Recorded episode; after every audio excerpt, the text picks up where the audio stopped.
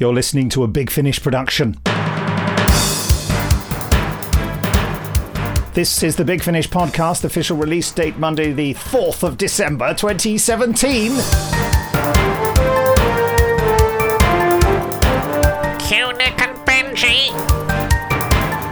Hello, Benji Clifford here. And Nick Briggs here. Yes, and we're in two entirely different places. And you, dear listeners, well, you're somewhere else altogether. Well done. And we at Big Finish are the proud purveyors of the finest audio drama known to Homo sapiens, Doctor Who, Torchwood, Dark Shadows, Blake's. I'm reading the book Homo sapiens at the moment. Have you, have you- it's ah. very good. Very good. Uh, anyway, Blake Seven, The Avengers, The Prisoner, Survivors, have a gander at bigfinish.com. And by that, I don't mean have a goose, I mean have a look.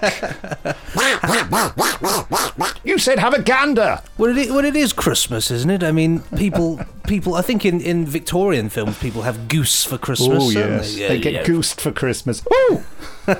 Ooh. Uh, yes, so in a moment then, the Big Finish news headlines, and that is followed by another packed podcast of all your favourite features. Listeners' emails, our guest star interview, the Randomoid Selectortron, Crazy. a roundup of our latest releases, and a 15 minute tease of one of our latest productions. Goodness me. Uh, our guest star interview is with Geoffrey Beevers. I spelled it incorrectly, but I spell it correctly later. At the recording of his upcoming Doctor Who short trip, I Am the Master. Proctor Neiman. Uh, it's a full behind the scenes package. Very exciting. You said it, and our 15 I did. minutes. you did say I think it was me, wasn't it? Yeah. I'm sure I saw Geoffrey Beevers. I was watching the the professionals the other day, and I'm Oh, sure would have done. Geoffrey Beevers was in that. I'm sure. Oh, de- it. yeah, I'm, I would. I don't know, but I would.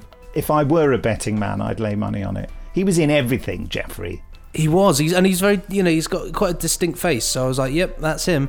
And but but he was even in Am- Ambassadors of Death. Would was he really? Yeah. You'd never know. You never would have thought it. No, he's got that, you know, strange light-coloured unit uniform on. You know, very unflattering one that Nick Courtney hated. It's not the type of one you you wouldn't want to spill coffee down that. Um, damn. Um, yes. Uh, and, t- and today, then, our, our 15 minute tease, uh, and not coffee, is from Static. That's this month's truly terrifying Doctor Who main range monthly release, starring Colin Baker as the Sixth Doctor, Terrifying. and Lisa Greenwood as Petrifying. Flip, and Miranda Raison as Constance. Delightful. Oh, yes.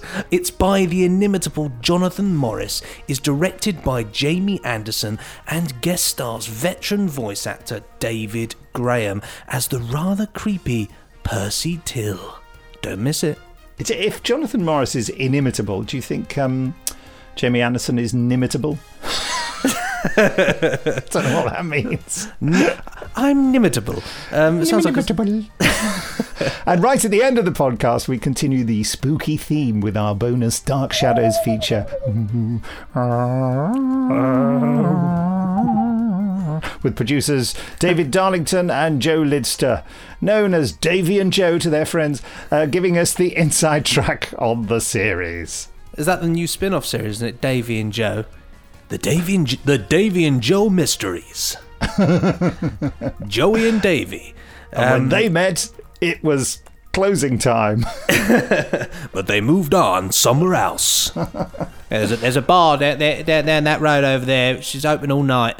Um, Is it, is, I don't think either of them are actually cheeky cockneys, but that's no, no, I was, I was sort of doing that. That they ask somebody, and the bloke goes, "Oh yeah, well if you go down that Oh, road, right, turn okay. three lefts, go up the flight of stairs, down the roof, uh, straight up till morning. You'll you'll find it." That's just my voice for, for pedestrians. You see. the pedestrian voice. Oh yeah, you know. He's like, oh, excuse me. Do you know where the uh, the library is? Oh, certainly, sir. If you go down that road over there, cross the road, you'll be fine. Thank you very much. Uh, but anyway, uh, that's enough of pedestrians uh, and pelicans. Uh, I'm, I'm, I'm talking crossings. Uh, right then, so it is now time for the flipping news. Now, this month's new Countermeasures box set may be running a little late. Why is that then, Nick? Uh, Eh? because I, Eh? I yeah, yeah. All right then. Oh, I only just finished the music last night. Apologies.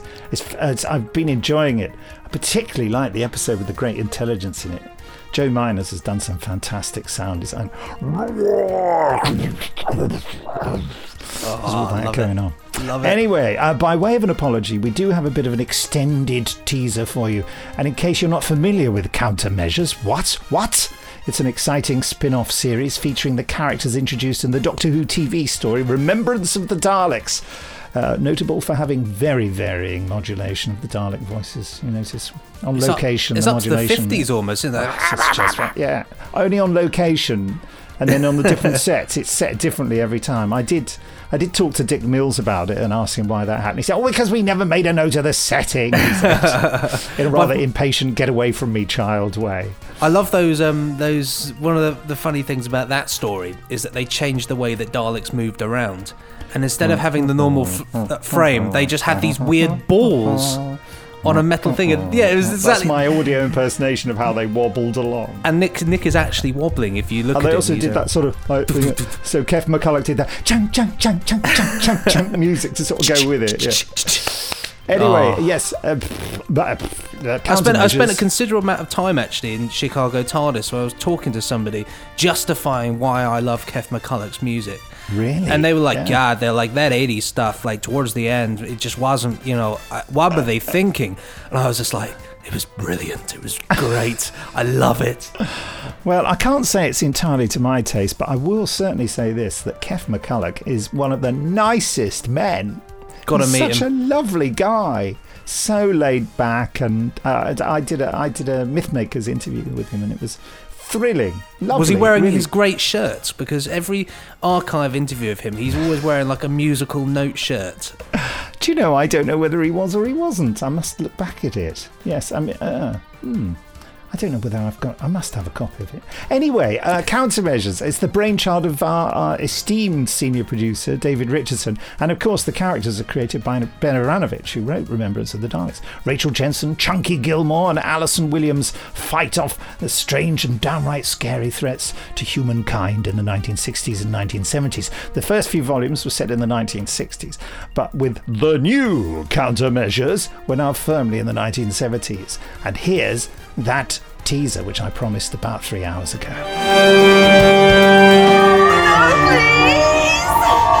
Alison, a ship.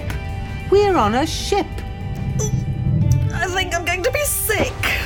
Ah, a copy of the Times. Dated Tuesday, 19th of June. We seem somehow to have lost three days, Group Captain. Oh, Sir Toby, thank goodness. Alison, how are you both? Life is too short.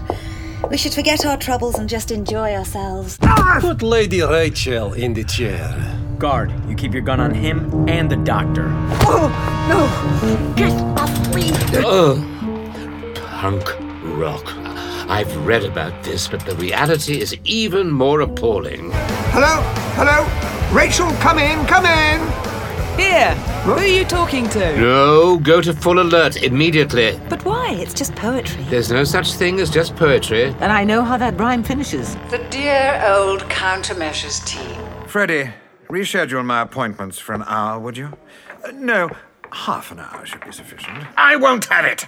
Oh, calm down, old boy. You nearly jogged a white. Some things matter. So where does the conspiracy end and the facts begin?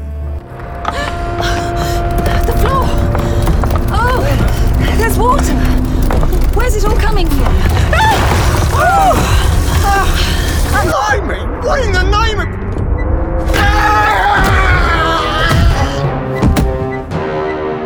Professor Edward Travers? You Travers. see my glasses? I'm sure I put them over. Maybe my mind isn't as sharp as it once was, and we all know why.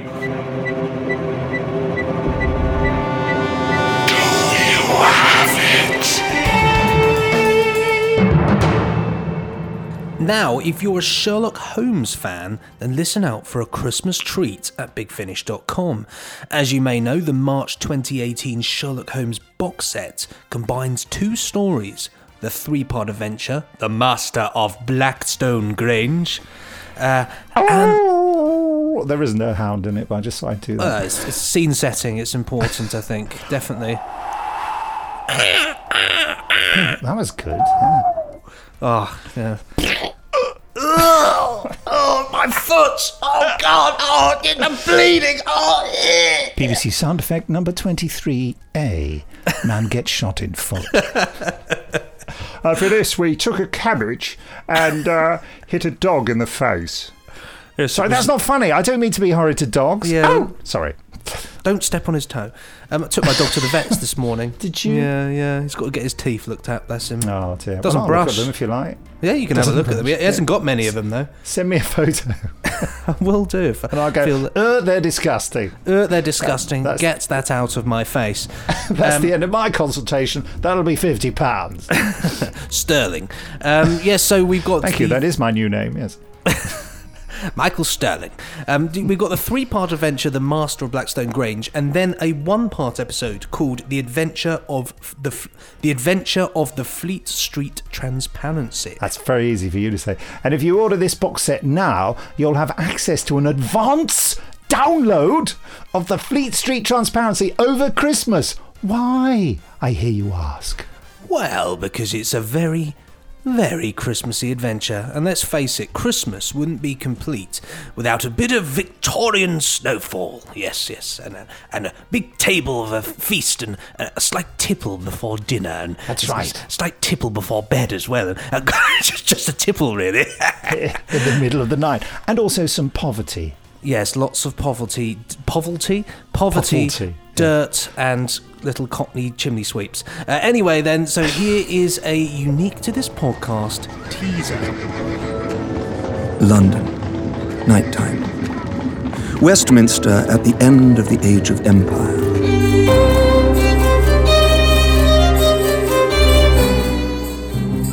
In the last Christmas of the 19th century, my friend Mr. Sherlock Holmes and I had elected, for reasons which I have had cause to explain elsewhere, to celebrate the season to the utmost.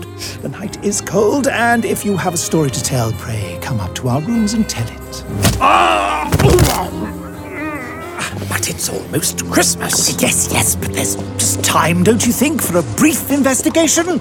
A mince pie of a case, if you will. And woe betide you should I ever happen to catch so much as a glimpse of you in the next two days looking anything other than thoroughly and uncomplicatedly cheerful.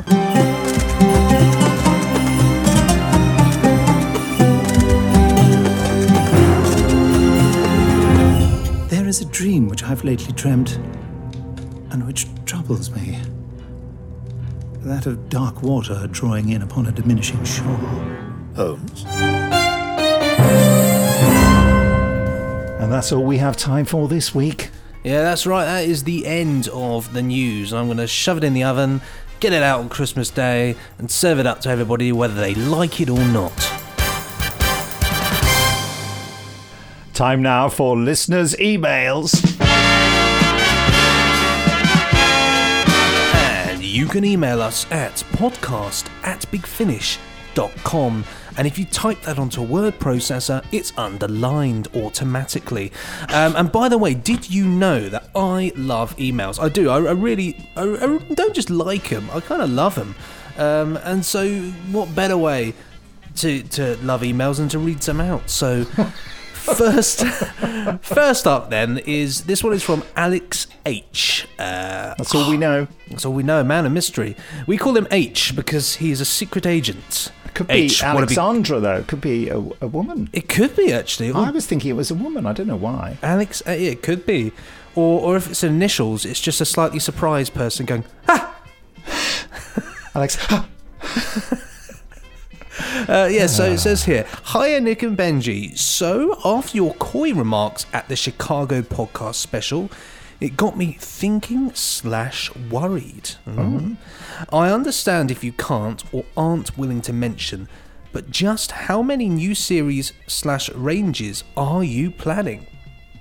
With all the classic Doctor Who stuff, plus the new Who stuff, plus the other ranges that pre exist and are getting new releases, And with the news that there'll be multiple more ranges, such as Jeremiah Brash and Nick Series, and assumably more, uh, I am. That's not the name of it, by the way. That's in And brackets. assumably. and assumably more. Is assumably a word? I didn't. Uh, I don't know, but it sounds like. I think it sounds like a detective. My name is Detective Inspector Assumably More. this is my brother Roger. Hello, charmed, I'm sure. I'm going to check. I, I, I would say assuming, assuming, Assumingly, or- but it's not coming up as a. Assu- Assumably, is, yeah, yeah. Assumably is the adverb of assumable adverb. Yes, yeah, so, uh, and the opposite of hush my mouth. Well, knock me down and call me an A stack, eh? Um, yeah. Uh, so, uh, carrying with emails, says, I am starting to wonder just how one can keep up with it all, all the while trying to catch up with previous releases. So, how many new ranges can we expect to see in 2018? Either way, I'm very excited for the 20th anniversary, and it sounds like it'll be awesome regardless. Regards, A.H. Ah! not, not regardless. Then regards. So I'm sorry for questioning. Assumably, that that is a huge gap in my knowledge revealed for all to mock me. That's it. You've been About. exposed. Yes, You've been exposed. fool. You idiot! Back up, fool! You you you fool! You, old, fool! Another catchphrase. Oh, I would just like to remind folks that uh, there there is a buck up T-shirt available. Oh, brilliant! I tell you what, if, if you get a buck up T-shirt, Yeah. tweet it out. Hashtag what can we do? Hashtag buck, Buck up, up. Hashtag and tweet it to the, the big big finish at big finish, and Yeah. let's see what you got because let's face it, you can only buck if you got the buck up T-shirt. Yeah, I've got. Uh, I'll, I'll put a I'll put a link in the news story That's a good idea. if I remember. there we Yeah. go. Let's, let's see. Let's create create an army of buck uppers. Well, AH, aha, I, I can't tell you how many ranges because I can't count. Um, but um, uh, it's, it's Jeremiah Bourne, not Jeremiah Brash, which is interesting. I don't know why you said Jeremiah Brash. Was that a joke? um, and my series, uh, which is called The Human Frontier. I don't know whether I've revealed that before, but anyway. I think you did at the podcast last week, or did you? I don't know. No, I I think you No, just told me. Yeah, in, whispered in your ear, the human frontier, the human frontier, the human frontier. Never forget, never forget, never. So that is a podcast exclusive right there. Then. Yeah. Whoop, whoop, whoop. Um, so I don't know offhand quite a lot, but um, the way to keep up with it all is to condense time with a temporal time condenser. Uh, time now to dip into the veritable email feast from uh, Caroline Duchesneau. Now, now, Caroline, I the last time I read out one of your emails, I got your name wrong, and you sent in a helpful um, pronunciation guide for me. However, since you send us approximately five emails a day, which I'm not complaining about, I read them and love them, um, I, it was difficult for me to find the email with the pronunciation guide in. So you have to send another one in telling me how to pronounce your surname, but um, I'm sure I made a hash of it. Uh, Caroline gives us fantastic feedback, almost on a moment by moment basis, I feel. Uh, I've been re listening to The Tenth Doctor, Volume 2. It hasn't been out long, and you're re listening to it. This is brilliant news. good. The- you uh, deserve an award for dedication. I'm loving every minute of it, very much worth the wait, and then some. I'm hoping we see more to come, actually. I'd be definitely pre-ordering it. It should happen. Yeah, should that happen? Sorry, I just made up what you said there. Uh, I've got the listening app downloaded to my Galaxy tab, but I need to buy a bigger chip to store the audios to before I can use it. In the meantime, I've been using my iPod Touch, which has a 32 gig memory. Uh, listening to the stories was very captivating. You could hear how well they work together, like a well-oiled okay, that just makes me think of Cybermen. Uh, so, okay, no well-oiled machines then. Um, I can't think of a better metaphor. The only other one that comes to mind is the one from Forrest Gump, like peas and carrots. He, uh, heh. is that a heh? H E H anyway, as opposed to A H from the previous email. Uh, but you get what I'm saying, I hope. I do, Caroline, I do. Uh, anyway, I just wanted to say again how much I love that volume set and the really great stories it told. A right treasure, that. Many thanks, Carol D. Rock and roll. Cheers, Carol D. that's what I should say instead of trying to pronounce her surname. Yeah, that's good. You got yourself a nickname now. There we go. That's, that's the that's the old classic. And it can't pronounce a name, give him a nickname. That's why everybody I know is called Tiger Mush. all right. Hello, Captain. Tiger. Captain's a good one, is it? Yeah. Captain Squire's a good one. All right, Squire. The um, my driving instructor used to call me Captain. Really? Yeah. And Did one, you- one of the did you sound enjoy that? Well, I found it a bit disturbing actually, but anyway, I didn't pass my test. My dad took, took me out for some lessons afterwards, and I passed the second time. Um, the one of the sound engineers at the sound house, Jerry, calls people Captain. He always says, "Morning, Captain." Morning, Captain. So I've I've taken. I called Howard Carter, one of our sound designers. I called him Captain the other day in an email. I, he didn't respond to it. I thought he was going to write back and say, "What? Have you taken leave of your senses?" I said, "Go ahead, Captain." Anyway, I don't know. I mean, I, I'm always nicknaming people and, and dropping in the odd word. I find it quite fun overall. You know, I like surprising people with strange names. Really. Yeah. Boo, poisonous monkey. Um, y- you know, uh, Steph, my wife, she has, uh, uh, I I reckon about fifteen nicknames for my son, but not one for me. Oh, no nickname for me at all. She Maybe, doesn't um, even call me darling or love or baby. I don't think I can cope with being called Honey. baby. Hey, baby. Honey, pigeon, pigeon, chicken. Ch- Oh, I hate chicken. I can't. ever- Chicken. I'd never. I'd never. I'd never like to be called chicken. But No. Ah, chicken. No, I'm. I'm not. I'm not a farmyard animal. Funny enough. I, I don't think I'm a- I've ever I'm had a man. any in, intimate um, nicknames given to me. I That's must because be- your name is Nick, and that is your nickname. Oh, he's heard that one since school. Um,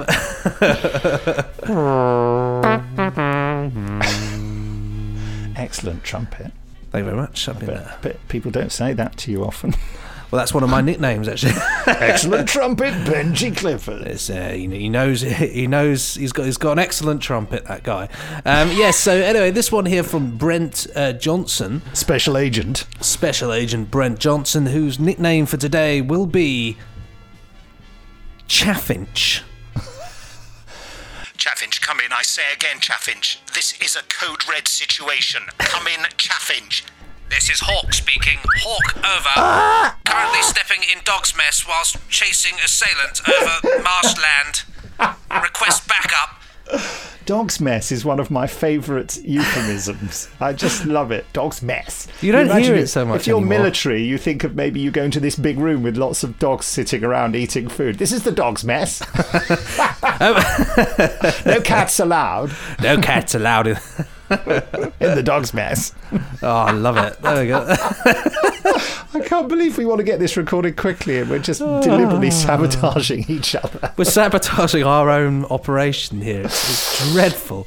Um, yes. Chaffinch, the operation has been sabotaged by dog's mess. This is Hawk here. Get out of there. Just get out. Run, run. Uh, the the That was the, Hawk. the bit. This is a code blue. I repeat, we, we couldn't find the red bulb. Um, but I think that's a, I think that's a bit of uh, red dwarf going on there. Uh, yes. that- is anyway, that so was, huh? Uh, I think I think they said uh, I can't bother to just dragging the podcast on. Um,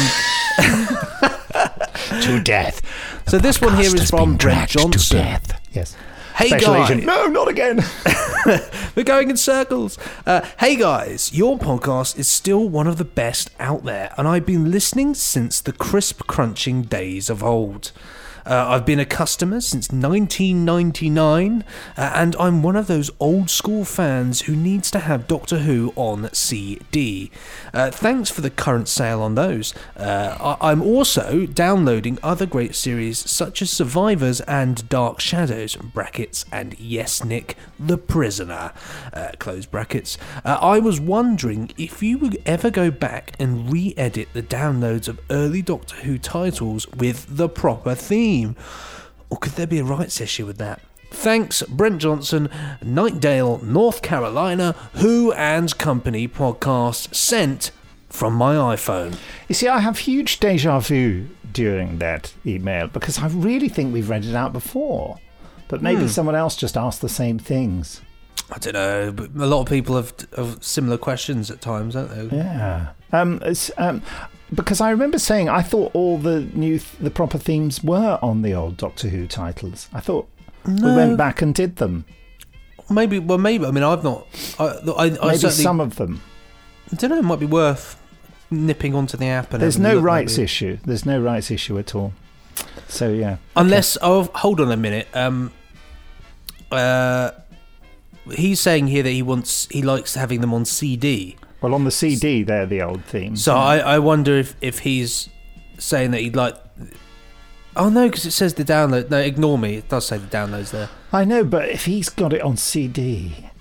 Oh, Brent Johnson, special agent. This is a code green. We've lost the blue bulb as well. It's a nightmare. Somebody, somebody better go down to Halfords and uh, no, you can't buy them from Hal. God, go to B and Q, Nick. Get some Well, bulbs. On that entirely unsatisfactory answer, The answer is existential crisis. Uh, and that is, ladies and gentlemen, that is all we have got time for. That's right. We have we have had a crisis. We have had uh, a, name pronunciation and a grammatical crisis, uh, all in a big Christmassy email flourish. So there we go. That is the end of the emails. Time now for our guest star interview slot, this time featuring the master himself, Geoffrey Beevers, who was captured in time at the recording of a story for our short trips range, which he has written. It's called I Am the Master.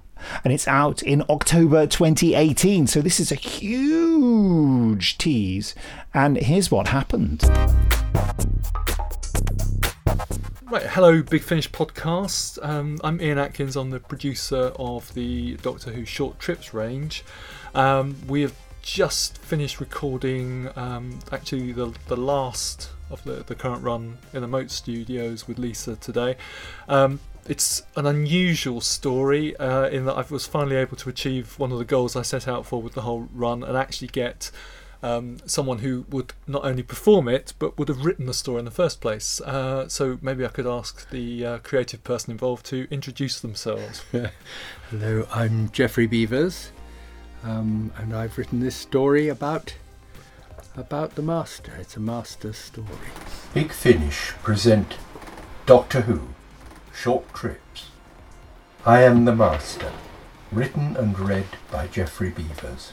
Geoffrey, your your name's familiar, obviously, across quite a few of the, the Big Finish ranges um, these days. Uh, but from a sort of more general Doctor Who uh, point of view, where would people have have known you from? Uh, well, I was in the first. Um, I was in one storyline uh, way back with Tom Baker in the 80s um, as the shriveled, decayed master introducing Anthony Ainley as the new master. And um, and since then, I've done lots and lots of spin-offs one way or another as the master for Big Finish, and uh, that's and and also read some of the uh, Doctor Who books, the old Target books for BBC as well. So I've had a an extended life as the master, Um, reincarnated. People think it must be fun to be the Master. Oh, I find fun where I can. But being trapped in a burnt, decaying husk is no fun, believe me. to go beyond that, though, obviously um, you're a significant, I mean, especially a stage act, because I know when we've been talking about trying to get you into studio, you've been in some very extensive stage runs.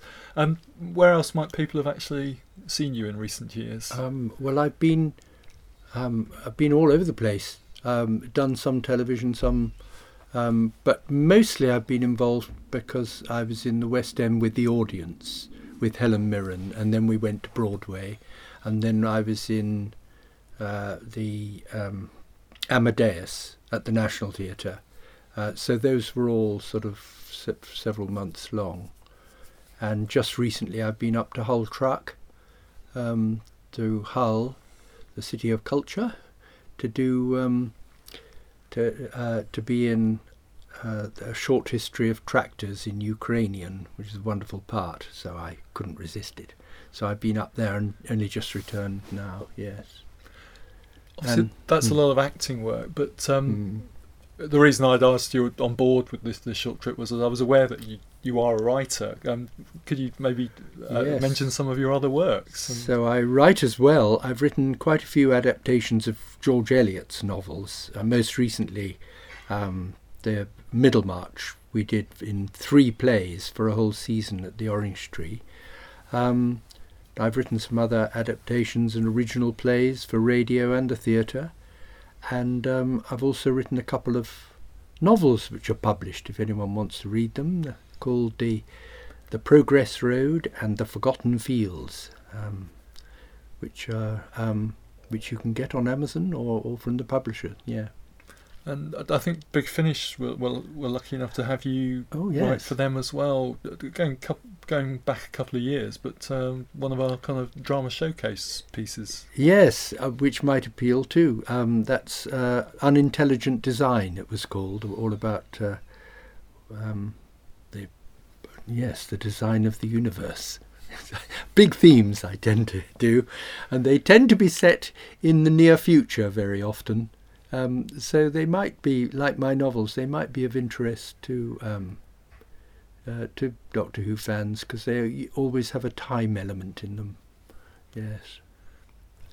Did, did you did you start out as a writer who, who then acted, or an actor who then wrote, or how did it? I started as an actor, quite definitely, and um, wrote really as therapy. I've always written all my life, but never expected to uh, have anything um, published or, or done. Um, so I used to put my plays and things on a shelf um, because you get quite enough rejection as an actor. People, people saying you're not quite right for this part and you can't do this, and uh, parts you want to play you don't get. And so I didn't really want to have all that rejection as a as a writer. Um, but in recent years, I've sort of um, dusted off some of the writing that I've done, and uh, and and have found publishers and um, places where where uh, plays can, can can be produced. So that's really nice. So I'm more encouraged and writing more now with more hope of having things done. Because I know you were saying that um, we've managed to catch you in a, in quite a short period between productions, but, Mm. but it's not just the acting that you're going back to. You've also got writing work going. So Yes, and I also direct in the theatre. I direct plays, which I really enjoy doing. Did one recently at the Fimbra. But um, at the moment, I've been so busy for quite a long time.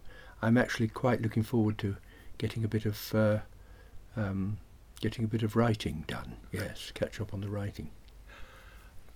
as you said earlier, you- you've you've played the master for Big Finish for across you know several stories, several doctors, and I think the first time we met was when you were recording um, "And You Will Obey Me" with uh, the Peter Davison Doctor Oh, a year or two ago now. Right. And I think I'd, I'd spoken to you briefly then about if if the chance ever came up to write, and then we got extended for some more. Um, I, I was really keen to see what you did with the character, and uh, it- it's a character that you clearly got a good sense of, um, and I mean, bring an absolutely wicked sense of humour to it, um, and and some some very clever clever stuff. I think this is probably the uh, the most meta of the short trips that we've done so far, without breaking any kind of storytelling rules. Um, how do you you see the character yourself, especially with regards having to write for him? Is is that actually easier or harder? Um, not really. I suppose I've now done such a lot of spin offs from it that I have a sort of sense of it and really enjoyed writing it. Um, I think that he has a very. I think he has a sense of humour about his own evil, which is, I think, what what I enjoy most about the the master. That it's very black and very um, black humour, but there is there is humour in it there somewhere, in spite of all the evil. Have you written much else that you've also performed? Ah, that's interesting. Yes, no. Come to think of it, both my novels are on um, have been recorded on audio, so you can buy them in CD form. Um, uh, so I recorded those both myself on audio, um, Forgotten Fields and the um, and and uh, um, the Progress, Progress Road. Road, yeah. And and the other question that I think all podcast interviewers get asked is um, it's about tingling your molecules, which is What's um, what, what's exciting you at the moment. And firstly, with with Big Finish, with if, if someone was coming sort of new to anything you've done at Big Finish, is there anything that you particularly remember enjoying? Or I mean, I, I feel Oh. actually as the producer, I ought to be saying, I am the master. This Do one, this, this because one. I've written it. Yes, um, yes. Uh, um, which are my favourites? I enjoyed. Is it called Mastermind? It's one where he's yes. in a, he's locked in a box and in a, in a glass cage or something, and he has to Yeah. trick his way out of it. I remember enjoying that one particularly. Whenever this clock strikes midnight, it means only one thing. The prisoner is about to wake up. Allow me to introduce myself. I am known as the Master, universally. Artifact Alpha 1 in the Museum of Terrors. And now that we've got him, we make him work for us. You distrust me? You're wise to do so. Others have made the error of underestimating me. Come to me, Edward Granger. Come. You can make people act against even their own sense of self preservation? I can make people act against everything they believe in. I can turn the righteous into murderers, and I have done so many, many times.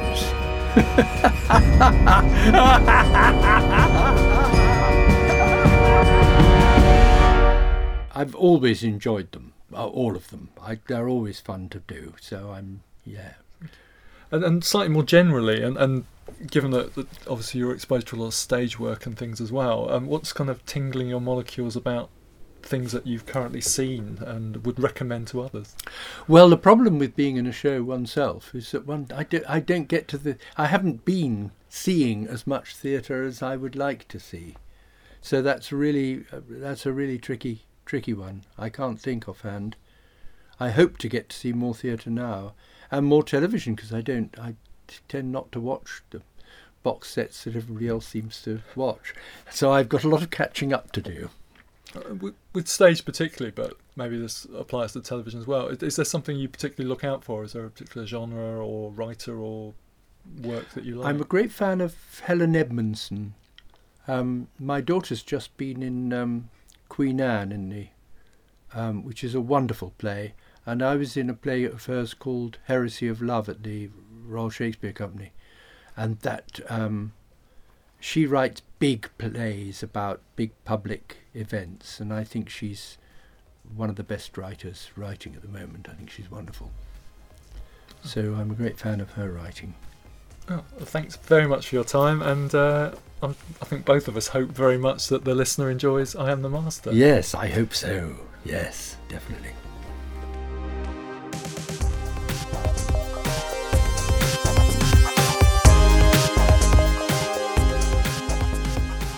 The wonderful Geoffrey Beevers. They're such good company. I could tell you so many lovely stories about Jeffrey, but there's just not time. He's a charming, charming fellow. And talking of charming, charming fellows, it's now time to greet our dear old friend Ran the Randomoid Selectortron and select a random release from the Big Finish archive. So, cue that epic music. All right, I'll get the site up here. What have we got? Um, we've got a wild card this week. Uh, Rand's really plucked one out. It's um, it's actually a book. It's the leather-bound uh, Rob Shearman book. Everyone's just so so special. Oh right, yeah. Well, there's um. This is the actual book. This is the leather-bound book. Oh, here. well, it, yeah. Everyone's just so so special.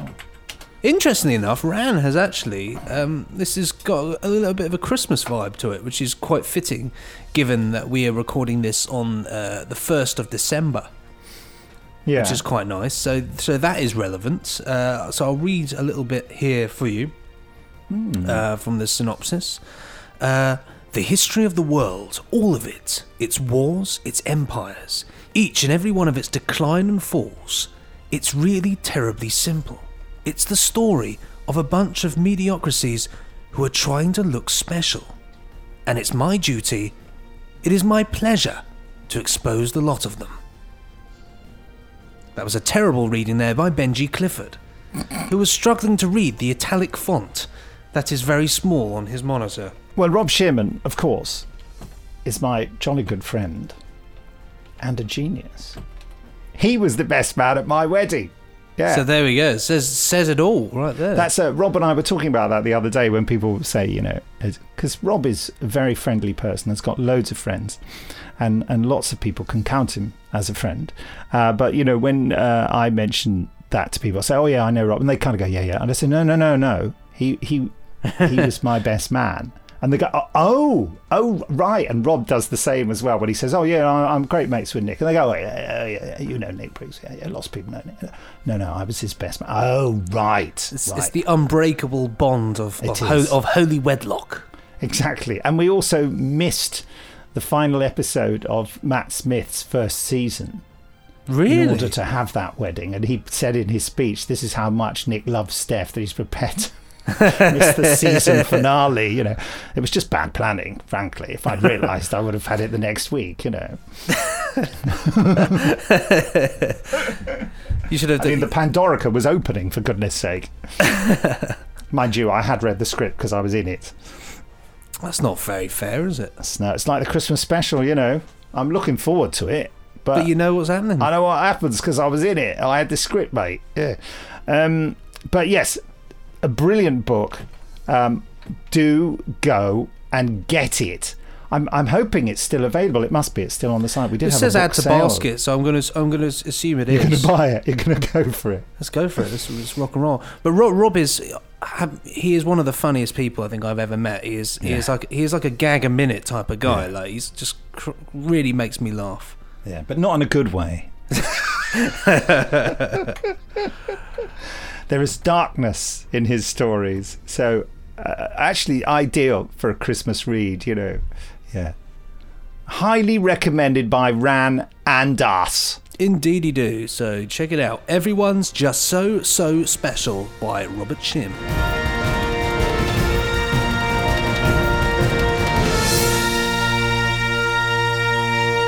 And so now then, as the podcast freezes to death on a cold winter's day, descending into hibernation until next week's thaw. Oh, that's very.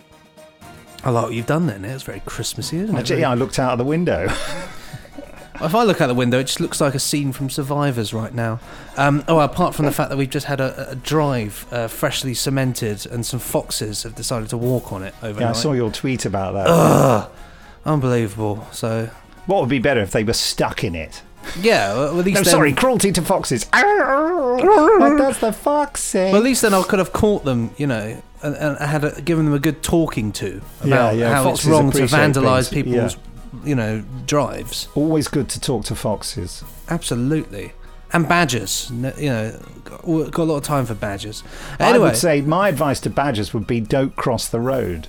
Because, I mean, they talk about the badger cull around here, which is very, very controversial. I'll say no more about that. But it seems to me that the badgers are managing quite well by walking into the road and being hit by cars. I, I think, you know, on an average drive in Dorset, you see about five dead badgers. It's sad, awful. isn't it, when you see a Yeah. dead bat? I like, I, you know, I like badgers. I tell you what, you don't see so much these days: are hedgehogs. I love a hedgehog. That's because they've been eaten by the badgers. I made Yeah. that up. So it's, a, it's an animal massacre. Um, How would you eat a hedgehog with great care? Yeah. the audiobook now with Nick Briggs. Hello, and welcome to Hedgehogland. Anyway, where were we? Uh, yes, well, in fact, we- we're just in time, Nick, uh, for you to let us know uh, what's out there to tingle our ear things. We're on the cusp of so many exciting releases, but more on those next time. In the meantime, of course, there's the 10th Doctor Volume 2 featuring David Tennant, Billie Piper, and all sorts of fantastic people, and me as the Ice Warriors. Unmissable, miss it at your peril, in fact. All three stories are available either in a luxury deluxe, lover, lover, lover, lover, lovely box set, or as individual vanilla releases with a little bit of um, uh, chocolate sprinkled on top. Uh, Survivors Series 7 is out there. More harrowing adventures for Abby, Jenny, and Greg with original TV stars Carolyn Seymour, Lucy Fleming, and Ian McCulloch. All on superb form. Unit Encounters is out there too. Dalek Sontarans, much strangeness with Jemma Redgrave and Ingrid Oliver, of course. And then there's a lovely slice of space opera with Michael Keating reading a selection of Blake's seven short stories in the audiobook collection Heroes. And don't forget the Sixth Doctor adventure, The Middle, the Adric short trip, The Ingenious Gentleman Adric of Alzarius, and the Second Doctor adventure, The Morton Legacy. I thank you. Ah, thank you very much, Nick. And it is just time for us to construct the trailer for this podcast. Oh, right. Coming up in the latest podcast from Big Finish Productions. It's Christmas. Well, it's not, but it, It's it- not it Christmas. Will, will be soon. And, and it's and, and there's, There's Sherlock snow. Holmes. There's no snow, but there is Sherlock Holmes. There's snow in Uh, the Sherlock stuffy, Holmes. stuffy doodly day. Um, we've got the Master, haven't we, Nick? Geoffrey Beevers. Oh yes, Geoffrey Beevers. We've got Static. That's right. We've got the Sixth Doctor, and Flip, and Constance. David Graham, Percy Till. Uh, we've got a bit of uh, Dark Shadows here. A bit of countermeasures. Oh yeah, countermeasures. Yeah. Don't know what that was. that was a Um, bit like it. Yeah. That was good enough. Yes, and the usual banter and craziness. So please don't miss out. Uh, just enjoy. Yes, this has been a terrible trailer for a rather good podcast. Yeah, well, I think that'll do. Yes. Uh, coming up in about 15 minutes is the next segment of our Dark Shadows bonus interview feature with producers Joe Lidster and Davey Darlington having a bit of a laugh. Uh, but before that, chills aplenty as we join Colin Baker's Doctor in his latest adventure with Flip and Constance, the very scary Static.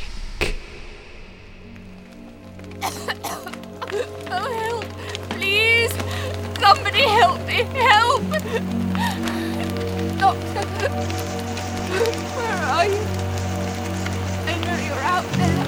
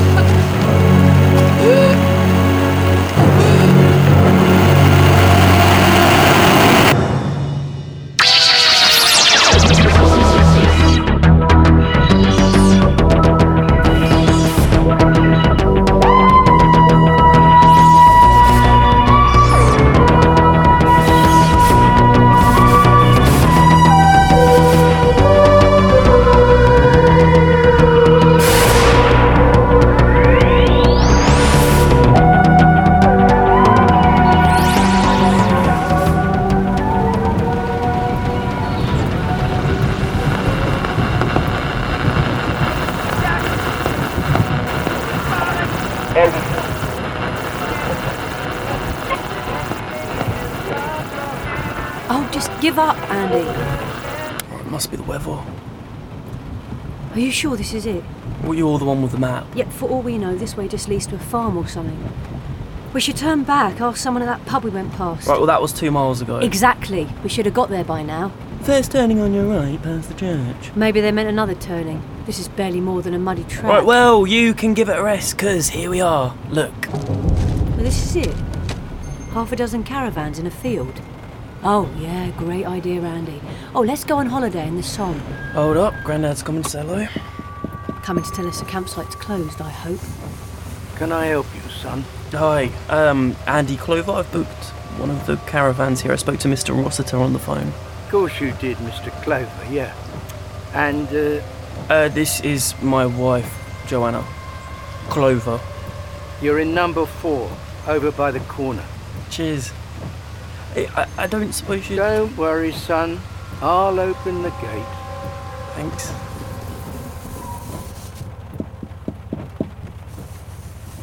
Sorry, what what is it? Your key. Right, yeah, yeah, sorry, I wouldn't give her a fuck about that. No, you wouldn't. Well, someone got up on the wrong side of bed. Well, how would you feel being stuck out in this weather? Hmm, not much. But that seems to be the plan for the next week. Wow, this is going to be a laugh a minute. What was all that about me being your wife? Oh, come on, you know what those country folk are like? Like, you might not approve. What? You turn us away for being an unmarried couple daring to share the same caravan. What is this, the Middle Ages? Middle of nowhere, next best thing.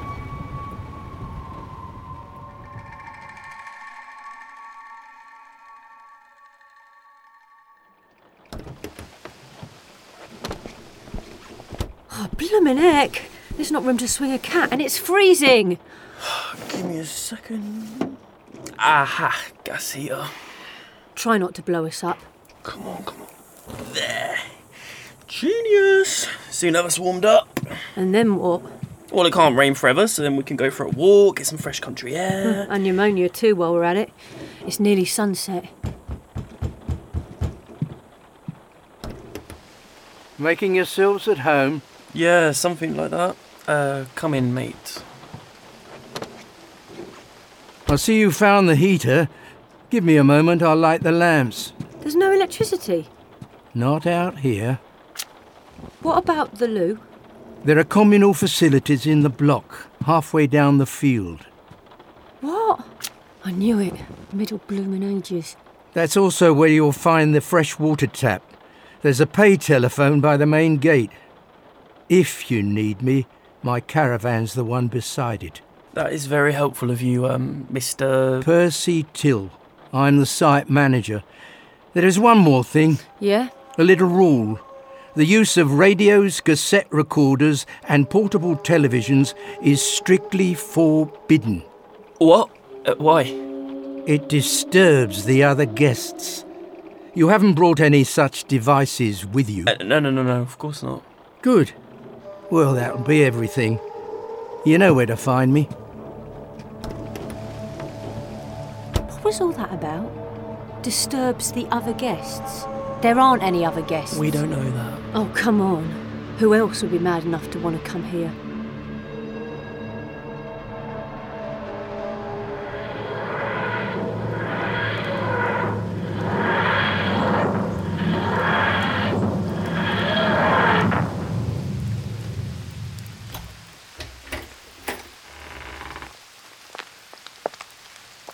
Okay, news flash. This isn't my wedding. And this isn't 1944. Doctor, you said you were taking me home. Yes, I'm sorry about that. I'll get you there eventually, but something came up. Oh, here we go. Brace yourself for a load of space jargon, Connie. Quite. Well, just for that, I was going to offer you both the shelter of my umbrella, but now I'm not so sure. Ooh. Well, come on, budge up. I'm getting soaked out here. Mm, oh, all right.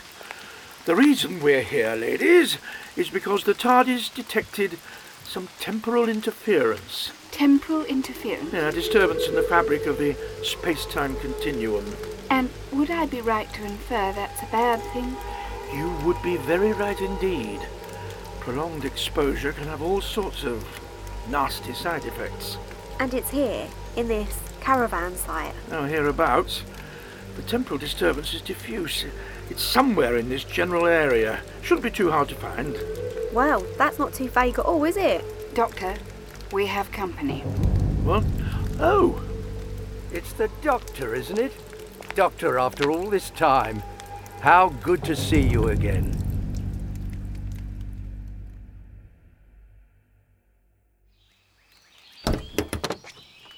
You were wrong. We're not the only ones here. No cargo. And, and that blue box. Was that there before? I don't remember seeing that on Oh, you keep in. an eye out, will you? Well, keep an eye out for what? Well, you wouldn't want old Percy clocking this, would we? You bought the portable. Well, you don't expect me to miss the match, do you? And now, you don't have to miss Emmerdale Farm. Go on, out of the way! Haven't you forgotten something? No electricity. No problem. We can run it off the car batteries. I even bought my own wires just in case. Look, um, while I'm setting this up, can you go and get the suitcases, please, Mrs. Clover? Ugh, Mrs. Clover. In your dreams.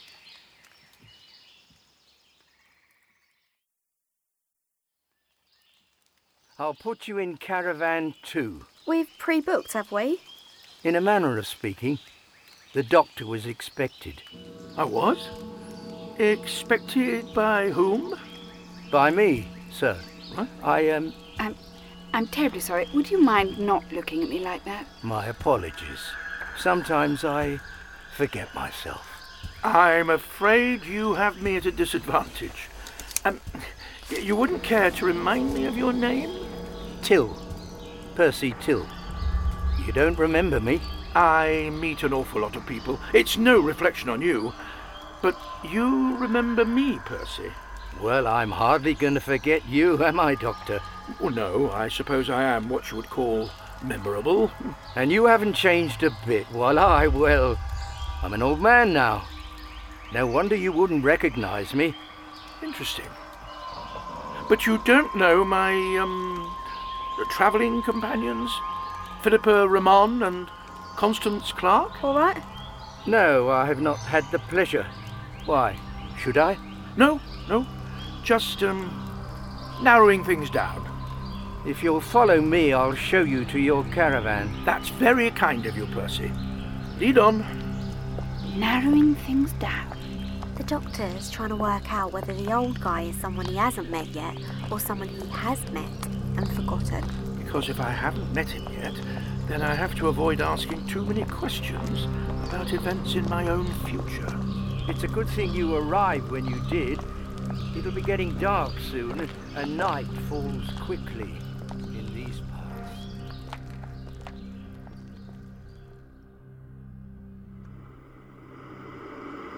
He's taken them into the caravan opposite. You're turning into a right little curtain Well, twitcher. there's nothing else to do until you get that thing working. It is working, it's just.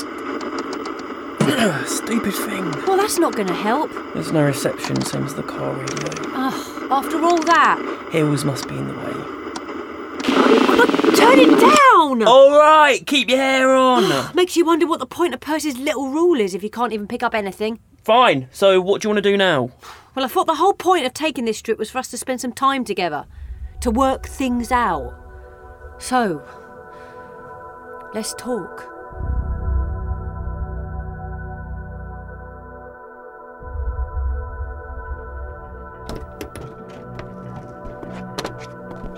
Wow. Here, Doctor. Doctor, it's even smaller on the inside. There's a bedroom at the end. I take it that's for Philippa and me. I assume that is the arrangement. There's also a drop down bed in the front for the doctor. Hmm? Oh, excellent. Well, this is quite the home from home. All mod cons. Where's the telly? I'm afraid that the use of radios, cassette recorders, and portable televisions is strictly forbidden. What? And quite right, too. We didn't come all this way to sit in front of the goggle box, did we, Flip? Well, I don't know. It depends what's on. No, we came to see the sights. Now, Percy, are there any local points of interest you would particularly recommend? There's a leaflet on the table. Well, I'll leave you to get settled in. If you need me, I'm in the caravan by the gate. Oh, this is interesting. Ah, yeah. There's a stone circle not half a mile from here. According to this, the ancient Britons used it for human sacrifice. Something to do with the time fissure? Very possibly. They may well have attributed temporal anomalies to some sort of deity. And there are the remains of a ruined monastery not far away, too. Wow. It's like Disneyland. Not. Apparently, that's how this area got its name Abbey Marston. Abbey Marston. Did you say Abbey Marston? Oh, you've heard of it? I'm not sure. I'd need to look at a map. Well, there's a drawing on the back, but it's not much help. No, I mean a detailed ordnance survey map. The whole area. We could ask around the other caravans. Well, anything beats sitting round here.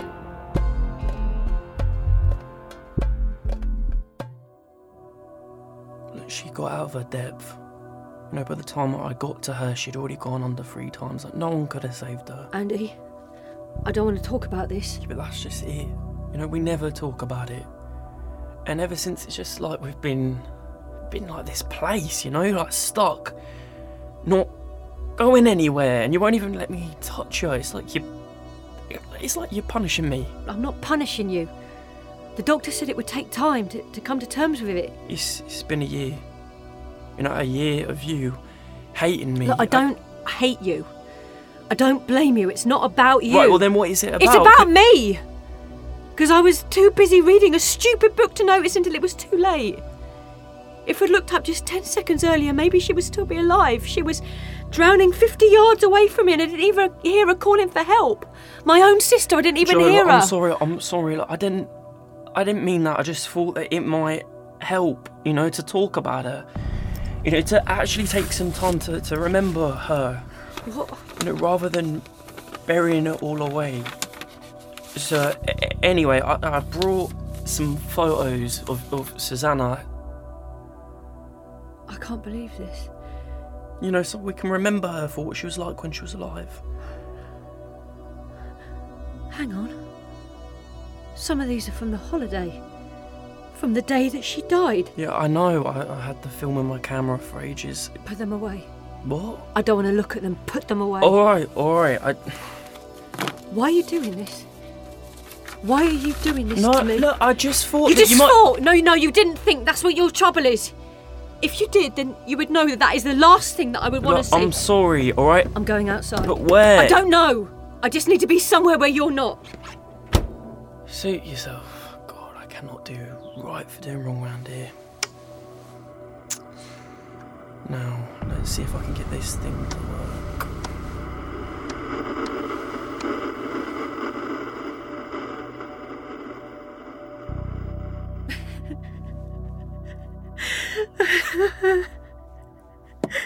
Hello?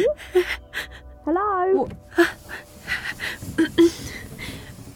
Yeah? Yeah, what? Oh, sorry, um, to disturb you and all that. We just need a bit of help. Oh, yeah, you've just arrived, haven't you? You're in the other caravan. That's right, yeah. I'm Philippa, Flip. This is Connie, and the guy with all the colours likes to be called the Doctor. All the colours? Thing is, we got a bit lost on our way here, walking through the woods, and we was wondering if you had a map. A map? Yes, just so we know where we are. Yeah, hang on. Here you go. Oh, cheers. Won't be a tick. No, no, don't worry about it. You can keep it. Hey! Wait, are you alright? Time now to join the Dark Shadows team for more in depth chat. Enjoy. Hello, I'm Philip Meeks, and I have written The Mystery at Crucifix Heights, which is the first in the Tony and Cassandra mysteries. Um, I'm Greg Patmore. I'm playing a number of characters in the series, but in uh, in the Crucifix Heights mystery, I'm playing a cryptozoologist, Professor Larry, who is very full of himself and very kind of big American sounding. Because I was inspired by Trump, you know, when, when I wrote that part. You know what? I did have a little bit of Trump in in the back of my mind, not Yeah. in the vocal thing, but in the attitude to himself. Everything's all about Yes. me. Well, there's that bit where he goes, wrong. Yeah, wrong. Speaking as a very successful man of science, sister, you're wrong. It's pure evil. Wrong. We've been warned of its presence in scriptures. It's been touched by Lucifer. Wrong. Oh, stop it, the pair of you. You've both worked for the Dark Shadows range before. How did you come to the attention of either Davy or Joe? I did a played a, a main one of the main characters in a play called Carriage of the Damned. What an honor. And this here is Major. Yes, Major Crawford Jacobs. But his friends call him Bunsen. I'm still not sure how you got that out of me. A pleasure to meet you, Bunsen. Let's stick to Major for now, shall we? and also a series of incidental characters in a, another three uh, dramas that all grew out of the Dark Shadows world, and that was my first experience of it. I knew Joe from being involved in various writing development things and a group that he's a member of as well, and that was the way Joe brought me into that. And Philip? Well, I was uh, lucky enough to work with Katie Manning, who is um, a big, big Finish stalwart. And Joe Lidster came to see one of my plays, and then he came to see another one of my plays. What were these Um, plays? Edinburgh Fringe was one called Keeping Up with the Jones, which was about two ladies of a certain age. And then there was Edith in the Dark, which is my ghost story about the works of E. Nesbit. And he came to see them and asked me to pitch, so I was very lucky to, to get that opportunity. I love writing for audio, it's my favourite medium, I think, because uh, I just think you can do so much. And I, I believe in my theatre work that soundscapes can make or break uh, your production in audio, there's only sound, so it has to. And uh, I think it's a, really thrilling thing to write for. And you've also got the variety of storytelling types you could do, because obviously today we've been recording a play, but the first thing you wrote for the Dark Shadows Range is a storytelling. Yes, It's it was a story, but I, I had to approach it as a play in my head, you know. And you're always looking for those. You're always looking for those audio moments. So, although it was a story, I, I approached it as a as a play. I wrote it as a as a as a monologue. And this is Lunar Tides. Lunar Tides, yes. Which And- Kathryn Leigh Scott read. Yes, it was lovely. She was absolutely gorgeous. I'll be damned. We'd already decided to mark the night even before Letty told us how. Pick up, Rhonda. Pick up. It's me. You're tuned into the radio. Listen to me, Rhonda. If that noise was interference, why did it stop whenever she stopped talking? I don't think Letty Winslow is who she claims to be. Now, I'm more certain than ever. Letty Winslow is a ghost. Letty?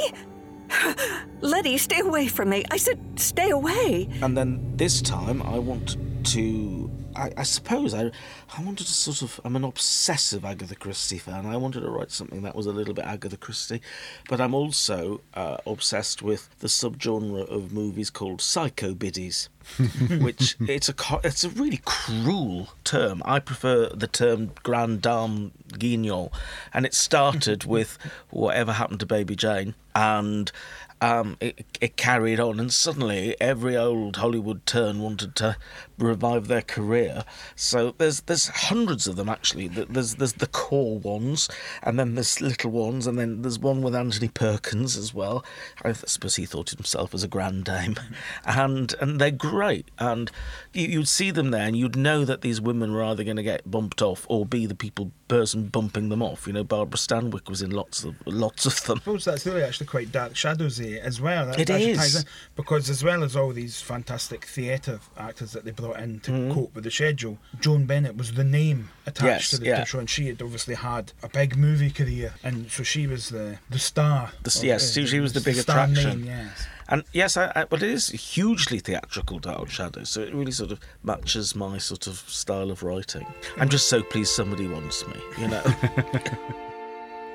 How is it all sounding? How are you enjoying it? I think it sounds really great. I think they all sound really great. Um, there's just a terrific bunch of actors. They're all mad, but that fits perfectly, and that's really what we want. And when I when I say they're mad, I mean obviously that's an affectionate madness. They're all affectionately mad. I've died twice already. That's the first in my career. That's a line from a musical. Yes, I've died I've twice. died twice, and I've loved it. Say hello. Hello, I'm Anna Maria Everett. So, have you done audio work before? This is my first audio drama, and it's been a complete learn- learning curve, and I've absolutely loved it. I mean, I've done stuff like, as an actor, ADR, which you have to do, and obviously cutting voice reels. But this is my first audio drama, so I didn't know what to expect. I didn't know whether we'd have to be bigger, smaller, like vocally, performance wise. But it's just, I've, I've loved it. It's just loved, loved, loved every second. Because Dark Shadows, the original TV series, is a melodrama, it's not sure you know at all, is it? Not at all. Mm, mm. Not at all. Because it's a melodrama, Yeah. you're allowed to be arch and big and Which is dramatic. Yeah, which is why it's been so much fun. So doing f- pieces from four plays over two days. Yeah. You're obviously you're working fast. Yeah. But if the four plays are coming out in the same box set. Yeah. So you've got to be able to do different things. How stretching has it been doing all this? It has dominated ever since I found out about this job. It has dominated the last few weeks because, like you say, it's the same actors playing different parts. So I've had four very different characters, and then not only four very different characters, four very different accents as well. Three of them being American, but from different states, and then one of them. Am I allowed to say? Yeah. I'm allowed to say I play a spiritual medium. We, we think she's Italian. We're not quite sure, but it's been quite fun. What do you think? It's the hottest place in town. Yeah, but it all looks very uh, expensive. Aren't I a little lowbrow? I think you look very handsome. Madame Sonata, how good to see you again. Louis, darling, I hope you get my favorite table. Oh, and a bottle of champagne on ice. Of course, Madame. Uh, this way. The writing has been phenomenal, and it's all about the writing across the board. So big thumbs up for that. Thank you for that. Has there been much laughing over the course of... Oh, not at all. not at all. It's, yeah, there's been quite a bit of laughter. Yeah, quite a knuckles in the mouth trying to stop yourself from laughing. And it's, it's like I said, it's been joyful. We've packed so much in to those two days. I can't believe what we've packed in, but it's not been a chore at all. And even a few roofs. Yeah, I had. Yeah. Oh, yeah. I had to be a dog as well. Yeah, I forgot about that. Yeah, I had to be a dog. The idea came quite early on. I think it was just you and I talking at that point that um, why don't we have just four actors across the series and get them Yeah. to play everyone? Um, and it's like, right, well, we need to get people who are damn good then, you know. Yeah. But, Yeah, um, yeah. it was early that we that we thought of that notion of the sort of repertory company and people playing different parts across Mm. I mean, what's the stories. What I, what I like about it is, it, you know, the original decision was made for budget reasons, obviously. Yeah. But actually, I enjoyed the creative challenge. I, I certainly enjoyed going through the scripts with Alan and going, right, well, who's going to play this one? And if Mhm. they're playing the main part in this one, we don't want them playing the main part in that one. But that character's slightly younger. It fosters because we've just finished it. It fosters a lot of camaraderie among the cast. Yeah. Because you can kind of say, you know, you might be playing a smaller part in one play, but then when it rolls around to you being front and center, you know you've got these people who are supporting you and Yeah. you've been working with. Um, so yeah, it's great. So many comedy accents. I'm Sydney Aldridge. My name is Brendan O'Rourke. This is the second day, Mhm. so Mhm. you've done three of the four plays so far. Yes, one more to go. What have you been doing so far? So, in the first play, I play Danville, who works for a company called Arcana Limited, and they they basically specialize in these auctions of historical artifacts that often have supernatural kind of connections to them. I play Mona, who is a bit of a crazy, batty old lady who lives in the attic of Crucifix Heights, and she was a film star in the 20s. How do you feel when you get asked? I would like you to come and play a 90 year old actress. Um, that is a great challenge, in in my opinion, because I'm in my 20s. So obviously, voice acting is completely different to normal acting. I'd never be cast as a 90 year old woman on stage or on screen, but you can make your voice do amazing things, and and I've had a lot of fun with Mona. Yeah. I love it up here. I always have. Such a view across the Michigan from this turret window. My dears, did you have trouble with the elevator? You could say that. I play Katerina in the second play, who is a ghostly voice throughout most of the um, episode. And then she has a lovely little monologue at the end explaining why she's here and why she's haunting them. Third, he had the face of an angel, and what he offered was a gift straight from heaven. He had with him a box, empty at first, but upon opening it again, there they were. My heart's desire made real. A pair of point shoes.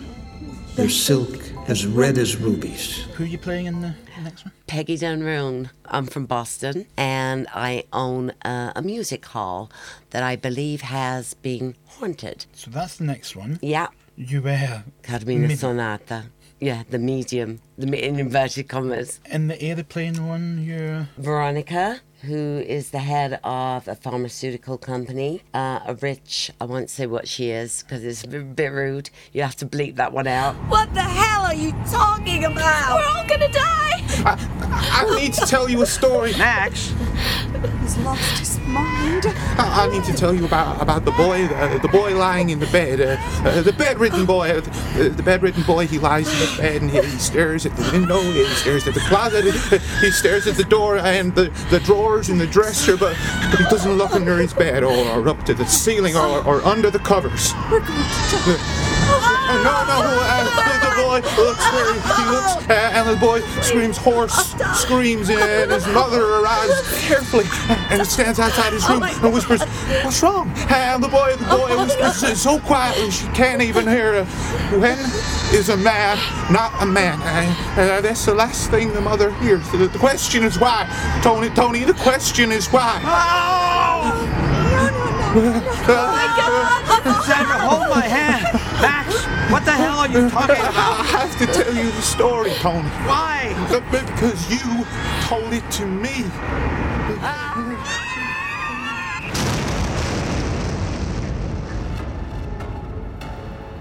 Yesterday in the afternoon was play three. Without giving too much away, when you listen to the play, you'll kind of realise why we did it. But it made sense to kind of do the whole thing in one take as opposed to what we usually do, breaking it up scene by scene, uh, to kind of keep the momentum going through the whole thing. Uh, and I played uh, Max, who was an air steward. But yeah, it was a lot of fun. It was a lot of fun. Lots and lots of fun recording it all in one take and challenging as well Yeah. um, to try and keep that energy. But I think it would have been a completely different play if we'd stopped started. Because particularly with that one, it's it would be quite easy to lose where you are in the story. In that one, I play Alice McGill, and she's quite a nervous little thing at the start. You know, sort of sat in the wrong seat and oh, I'm very sorry, kind of thing.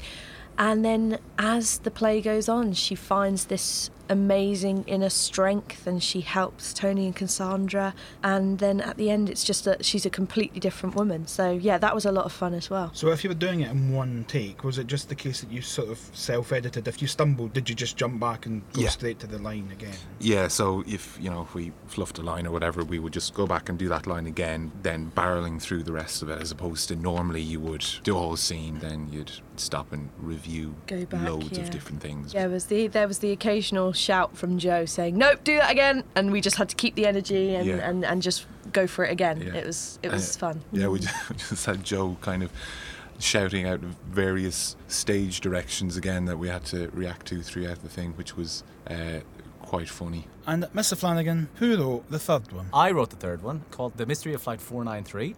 Because I think at the beginning, either you'd said to me or I'd said, you know, can we do something that's a real, real horror? Like, as in that's kind of like goes very uh, scary. Um, so the story itself is Tony and Cassandra have just finished the case and they board a flight home. Everything seems perfectly fine. Um, and then shortly into the, the flight, the plane crashes, killing them all. Um, and that's where the story begins. Whereas, kind of, the, the first episode was very big and expansive, and the second episode was kind of more emotive. This one's very claustrophobic. It's about Mm. fear. It's um, it's just about being trapped, and it's about desperately trying to solve a mystery on a very, very specific, strange time limit. And actually, what was great about it was And we, re- we, we came to the studio to record them. I just had this thought of it's basically a real time thriller. So I sort of said to Davey, what if we ran past the actors doing it in real time? Because normally you do a scene, you stop, you do a scene, you go stop, go back, do bits and things like that. And I just thought the pace of this, we just want that pace. And the actors just like, yeah, that sounds really fun. That sounds really fun. We just recorded it in an hour, uh, and then we went back and picked up a few lines that people had dropped. Yeah. But we just did it in an hour, and it was exhausting, and it nearly broke everybody. But it was really, really exciting. And it gave it that totally different flavour Yeah. in the studio because it's like, I mean, if you're stopping every 30 seconds to pick up every line and go, well, what, what does precisely do I mean by that? Well, yeah, obviously that's got its place as well, that you Mm. want every line to be precise or whatever, but sometimes, actually, no, the energy and the momentum of it is more, more important than the diction, if you Mm. like. So in story four, I play Sadie, who is a sort of wealthy, new money character who's just married a millionaire. And Sadie has a couple of friends, Danny and. Alfonso Grosso. And the three of them think it will be really fun to go and see a medium Mm. to try and contact spirits. Yeah, but they, they're quite a fun bunch of characters because Mm. they all like there's a little bit of bitching and sniping going on at each other. Yeah. And Helvetica just turned to me and shrugged, and we just fell apart. Hmm. Except for Hitch, who was furious, and poor Doris, who was so damned innocent she didn't have a clue what was going on. I don't believe the half of it, Danny. Sadie, I'll never look at a cucumber the same way again. So if you're doing multiple plays over a couple of days and it's the same cast in all of them, you've obviously got to find three, four different voices. How did you do it? I came in with an idea. I have a little book and I'd read the script and I'd made some notes on, on what the other characters say about my character and I tried to figure out what accent do they have. And then if you see if someone was filming while we were recording in the studio, you'll see that I, I put a physicality to it. So Sadie sort of has her hands on her hips sort of a lot and Alice sort of is fiddling with her fingers because she's quite nervous quite a lot. Um, so yeah, then I put a physicality to it it as I'm recording to I try and get a sense with of a character. Cigarette holder. Yeah, Noticed you- cigarette holder for the old Mona, the old woman at the start. So. And uh, I noticed during the seance, uh, you and Anna actually holding hands when she said, Yeah, let's hold our hands and contact the spirits. And me and Anna were definitely holding hands, like, oh, yeah, it was, it was a lot of fun. Yeah, I mean, basically the same sort of stuff. Physicality is really useful because you know you're you're you're limited in a way because it's just your voice that you're trying to communicate or, or embody a character with, but you also have your whole body at your disposal, even if people can't see that as audio something that you had done before then? I had done some audio work at drama school. We had a studio at my drama school, so we do uh, a class every week on radio work. So I knew kind of the basics, you know, the pickups where you'd have to, if you fluffed a line, you'd have to go back to the start of the line. I knew the basics and things like that. But yeah, I hadn't done any professional recording work. I also did uh, voice work in drama school, so kind of got the basics. We were able to got a chance to record kind of essentially a, a real do like you know narr- narrative stuff versus kind of just other character stuff. Uh, so I kind of had a grounding in that, and I've done bits and pieces since then. Before drama school, actually, I did a couple of radio plays in Ireland, and I've done a couple of wee voiceover bits. And this isn't your first journey to Dark Shadows, is it? It's not. Um, I also play Dr. Hilary Cooper, um, who is a, a recent addition uh, to the Dark Shadows family and will be appearing again soon ish in the future. Maggie? I can't, I can't, I can't move. Where am I? What's going on? Somebody tell me. What's going on? Who is it? Spider, is that you? It's so dark in here. Please, please help me. And how are we today, Sebastian? You, Dr. Cooper. Dr. Hilary Cooper. What the hell have you done to me? No change, it seems. Vital signs strong. Life support's doing its job. You'll need it for some time, I think. Pupils fixed and dilated. You get your hands off me! Are you listening? no Answer sign me. of brain activity. What are we going to do with you, Mr. No- mm-hmm. Shaw? No brain? No, I'm here. For Christ's sake, I'm here. Listen to me. Cooper! Cooper! Since I've got you here, Mm-hmm. I'm going to ask you about Cobwebs came out, and obviously you didn't get to go to that recording. No, I didn't because I could not afford the flight to America. You quite like Christopher Pennock, and Christopher Pennock quite likes you. It's quite safe to say. Chris did a great like, when he when he did deliver us from evil. I I just sat there and went, Chris, you are amazing. You've got an amazing voice, and you just nailed that. And for him to have gone from, oh my god, I'm possessed by the devil, to I am the devil, I just thought, wow, okay, that's a that's a that's a big shift to really like you. So yeah, I I really respect him as an actor. And he got in touch on Facebook after the recording Cobwebs, didn't he? He did, yeah. He sent me a little message, and then I sent him one back as well, going, "Mate, you knocked this out of the park," because he did. He was really, really, really good. It was it was written for Chris in mind, but it might have been written for Chris in mind. What Chris gave us was completely up to Chris, and when it came back across, it was unexpected, and that's pretty much exactly what we wanted. You don't ask an actor to be mad and then expect them to come back and give you something that's not utterly bonkers, and that's what we got. You've been listening to a Big Finish production.